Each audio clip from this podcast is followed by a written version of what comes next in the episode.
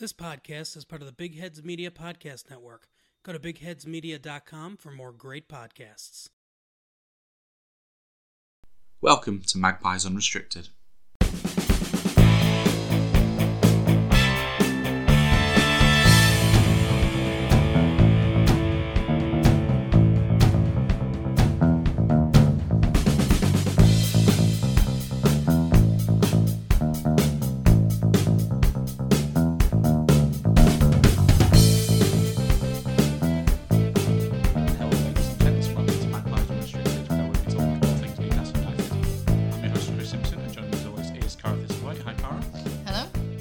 Are joining you, listeners, after not one but two new signings for Newcastle. Like, holy crap!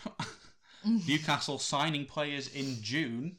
And yeah, and they've been quite interesting signs as well. To be honest, um, some some pretty decent ones.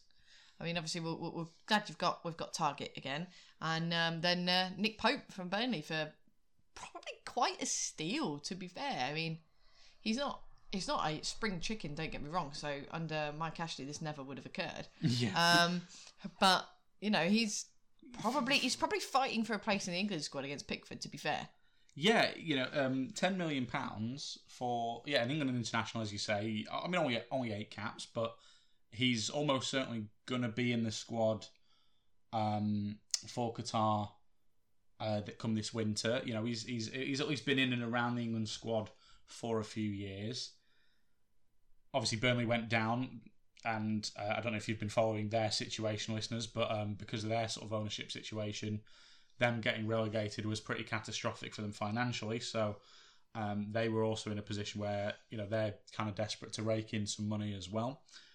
But you know he was he was, he was a great player for them. He, he, he actually made the PFA Team of the Year uh, in uh, 2019-20. He was Burnley's Player of the Season twice. Which, again, obviously a big part of that was because Burnley were constantly getting uh, battered with shots. But Well, I mean, it shows that he he's used to having you know that type of situation, and, and I know we, we whittled on about it for a lot of the season uh, last year about Newcastle's defence being poor, and obviously that's improved. However, you know Pope has shown that he, he's used to that type of pressure, and he gets a lot of practice. Well, yeah, exactly. He, he's a, well. I mean, yeah, just uh, uh, I mean, his biggest strength is is shot stopping, as you just said. I mean, he, he made the, the second most saves of any goalkeeper over the last three Premier League seasons. So as you say, although we are hopefully not going to be facing quite as many shots now that we have a much, hopefully a much better defence in front of the goalkeepers. Um, yeah, as you say, he's completely well equipped then to deal with anything that does come through. I know that people talk about footwork and distribution being important, and let's ignore footwork for now because honestly, I don't like it when goalkeepers run out and you know tempt yeah. tempt fate. Um, it's hilarious when it's not your team, but um, I, I think the distribution one's going to be interesting because obviously Newcastle have started playing a bit like a counter-attacking team, and you kind of want really quick, accurate distribution. Um, so maybe that is something that, that can be worked on, but all in all, that's kind of a minor issue.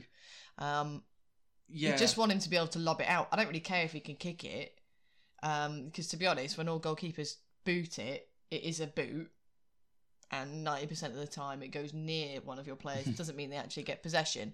It's more of the, the quick throwouts that you know, the, the quick lobs that I yeah, to get, get a counter attack Yeah. going nice and quick. Yeah, I, yeah. I mean, I, uh, the I, I feel like I'm you know I'm, I'm a bit more of an enlightened fan. I, I, I like going for the stats and I, you know, but this is probably going to make me sound like a little bit of a dinosaur. But I agree. I don't. But you're very old.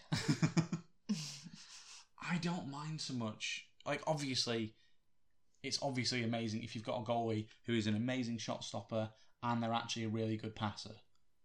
So if you've got. Neuer, yeah, exactly. You know, there's but there's only a handful of goalkeepers who were amazing at both.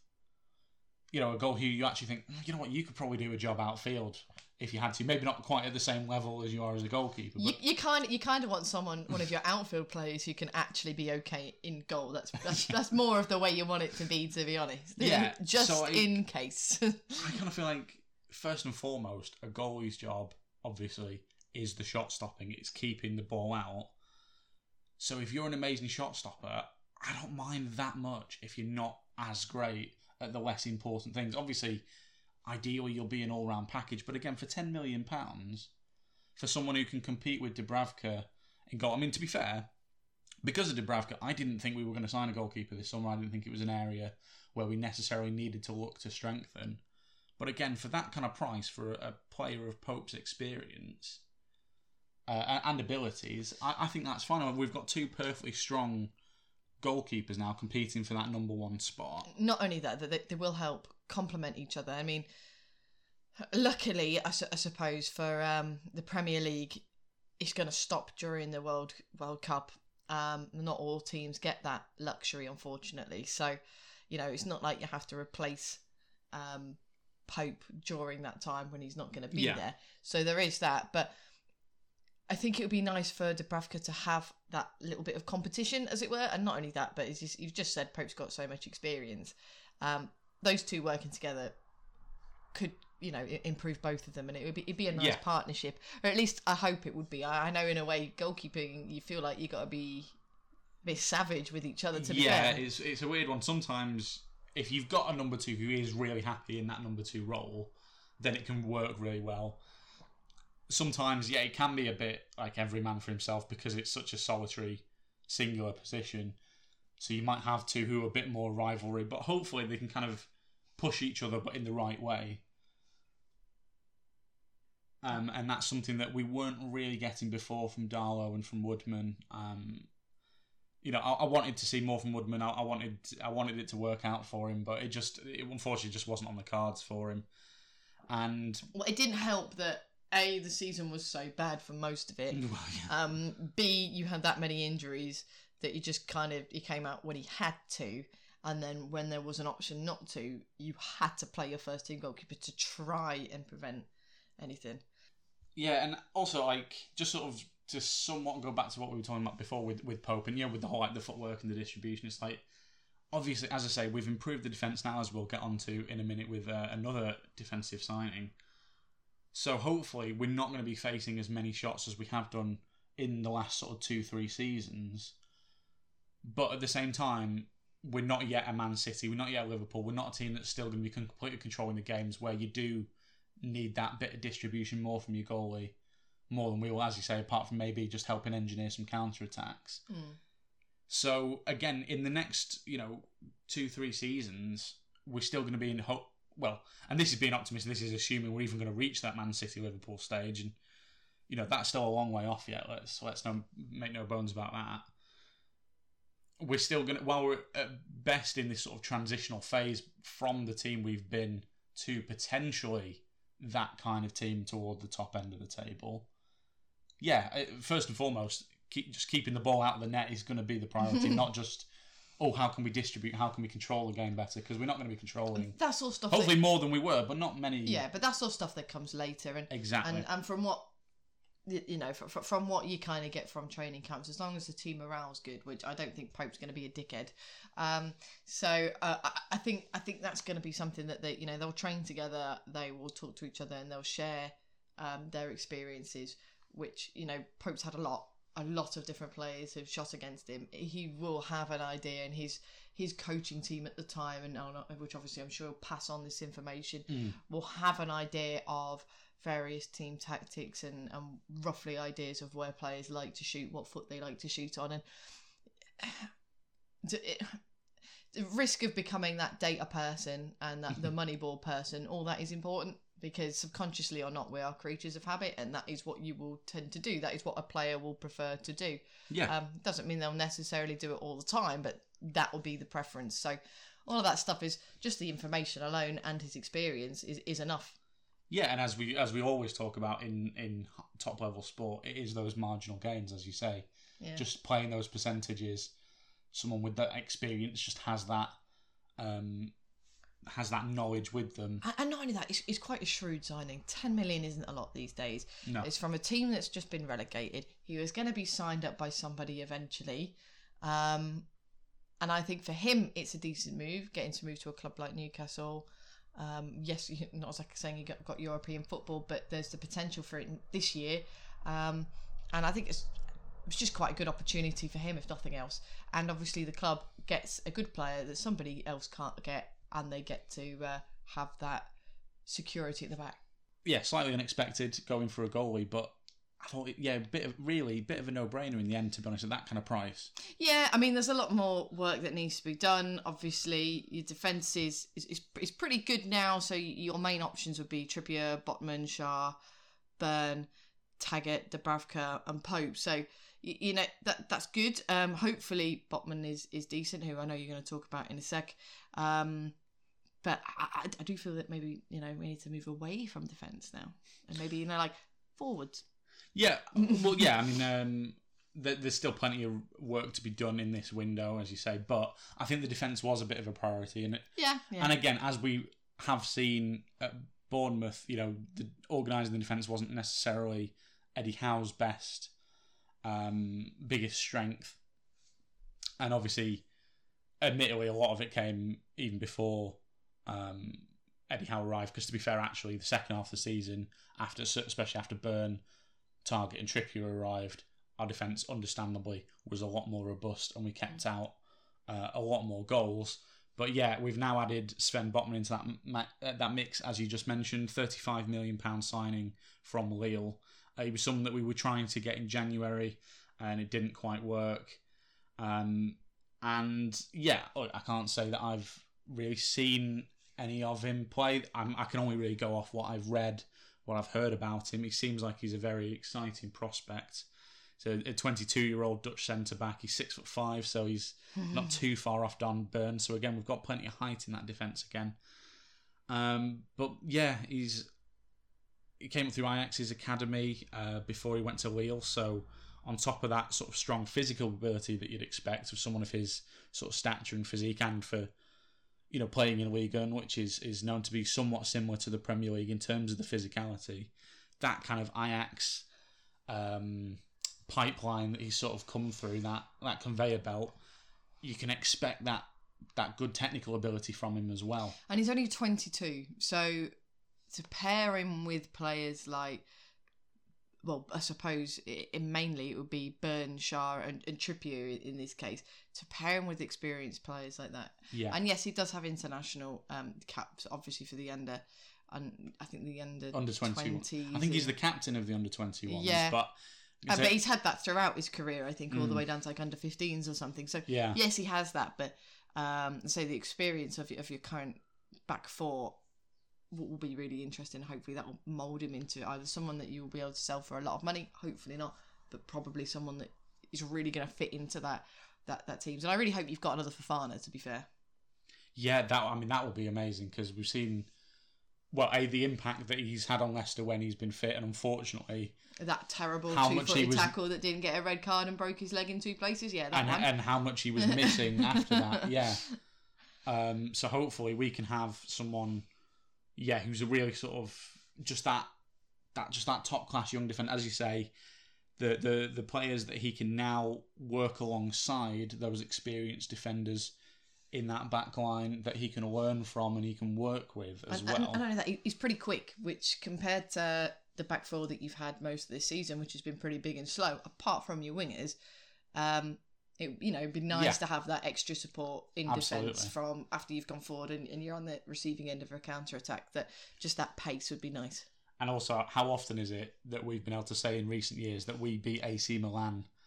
I mean, this signature? is the only time you'll be allowed to say that, but yeah. No. but uh, uh, bear in mind as well, this is an AC Milan of just one Serie A. This isn't the AC Milan of a few years ago who had really had gone kind of become a sleeping giant as well. This was this is AC Milan back as a title winning yeah. team. I mean, again, obviously, you have to in part look at the finances for that, of course. Um, but even so, hopefully, this is a sign that he's not just looking at us as a stepping stone, but actually he's looking at the project we're building, and hopefully others will follow as well. You know, they're not just going to be looking at it as, oh well, you know, I have a couple of good seasons, then I can go to Liverpool or Man City or whoever hopefully they're kind of coming in thinking, you know what? I mean, let's face it, they're all probably going to be thinking that as well, but they might also be thinking, but at the same time, maybe it just works out, and I've got it on the ground floor of something big here. Yeah, You know, and, and again, it's, it's good business. I mean, thirty-five million for a young player who shows or has been showing quite a lot of potential. To be honest, um, there's not many really good young defenders who aren't signed up to the big teams or probably on loan from Chelsea. Um, so um, and again, you know, he he, he helped uh, he helped Lille beat PSG to the title yeah, in Liga in 2021, and as a result of that, he got to play a bit of Champions League football last season. Obviously, we will not be in Europe, but again, that's still such valuable experience playing up against those top teams. but I think this will be a bit of a learning curve as well because Yeah, I know we all joke about PSG and how they don't really have any competition, but Lille, Lille are one of those competitions. But and I don't, I, I'm always feel I'm at danger of sounding like one of those stereotypical old white men who's like, "Oh, the Premier League is the best league in the world." I mean, I mean, it's not, but like, it, it- join me as a dinosaur. This yeah, no, it can, it can be. Jurassic podcast. I think I think the thing is about the Premier League is that the, it's a bit topsy turvy a lot of the time. Yeah, we, we can pretty much guarantee that City, Man City, are going to win because they have so much money they can throw at people, as we've seen.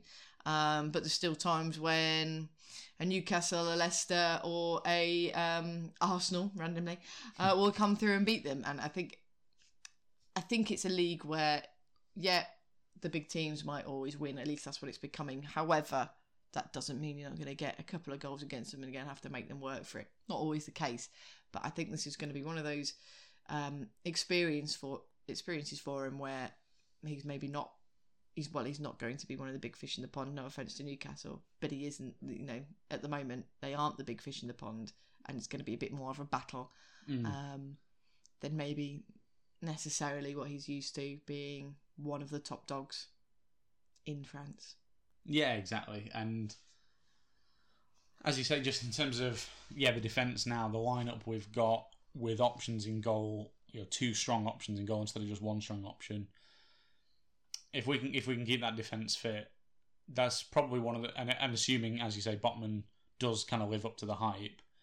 That's probably one of the best collections of defenders we've had for as long as I can remember, pretty much because, um, you know, the, yeah, that's well three three really decent centre back options, a decent left back, you know, a good solid left back and a, and a and a very good right back, and as I said, two strong goalkeeping options.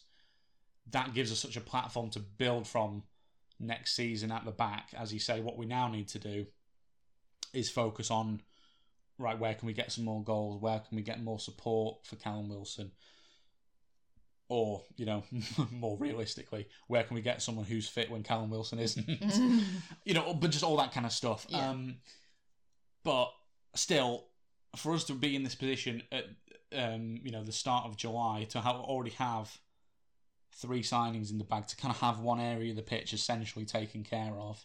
That was basically unheard of under Ashley. We always did our business so late.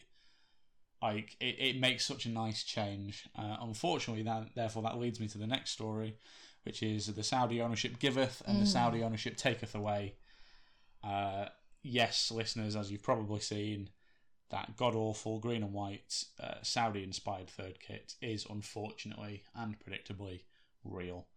Uh, we were pretty sure it was anyway. That week. unfortunately, did look quite legit. So, uh, yeah, we, uh, we, you can always go back and listen to that pod to hear our feelings on it.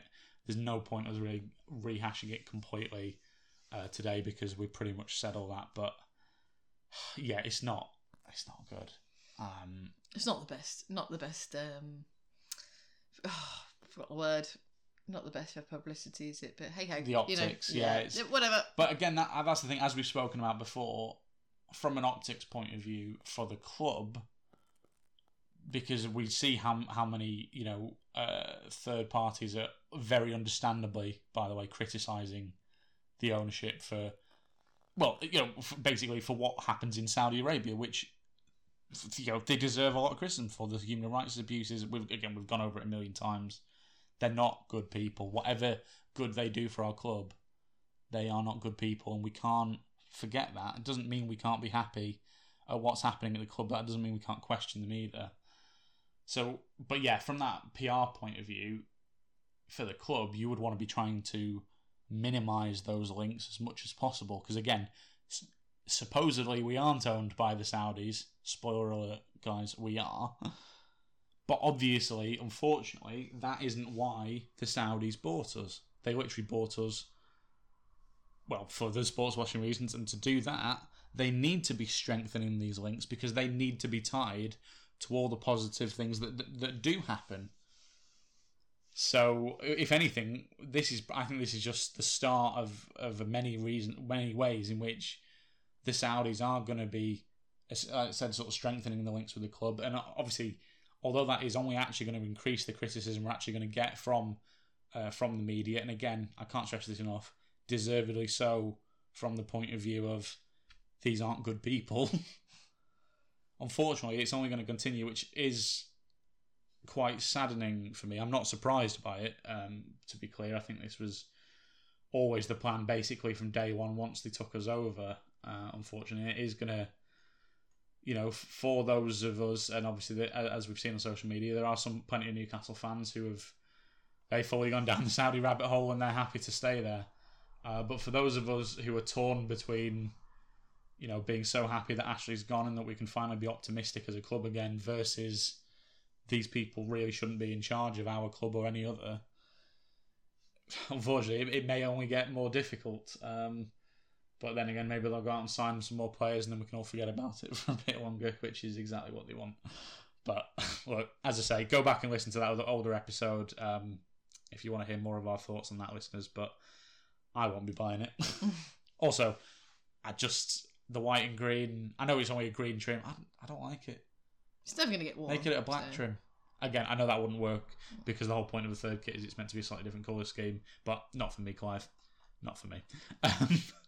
But we will be here to discuss any more Saudi nonsense and hopefully some more of the positive stuff, like more signings next time. So we'll be back in a couple of weeks with that.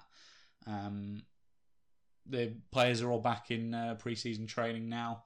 Uh, it's the I can't. I'm not sure what the friendly schedule is now. I'll have to have a look at that for next time. There may even be some friendlies to talk about. Uh, potentially, we'll we'll we'll see. Hopefully, mo- most most importantly, maybe another signing or two. But uh, yeah, we'll have to get back to you then, listeners. In the meantime, if you could please give the podcast a like and subscribe, and a positive review, that would be amazing. We've been Magpies Unrestricted. I've been your host, Chris Simpson. Thanks, Cara, No problemo. and thank you, listeners. Bye. This podcast is part of the Big Heads Media Podcast Network. Go to bigheadsmedia.com for more great podcasts.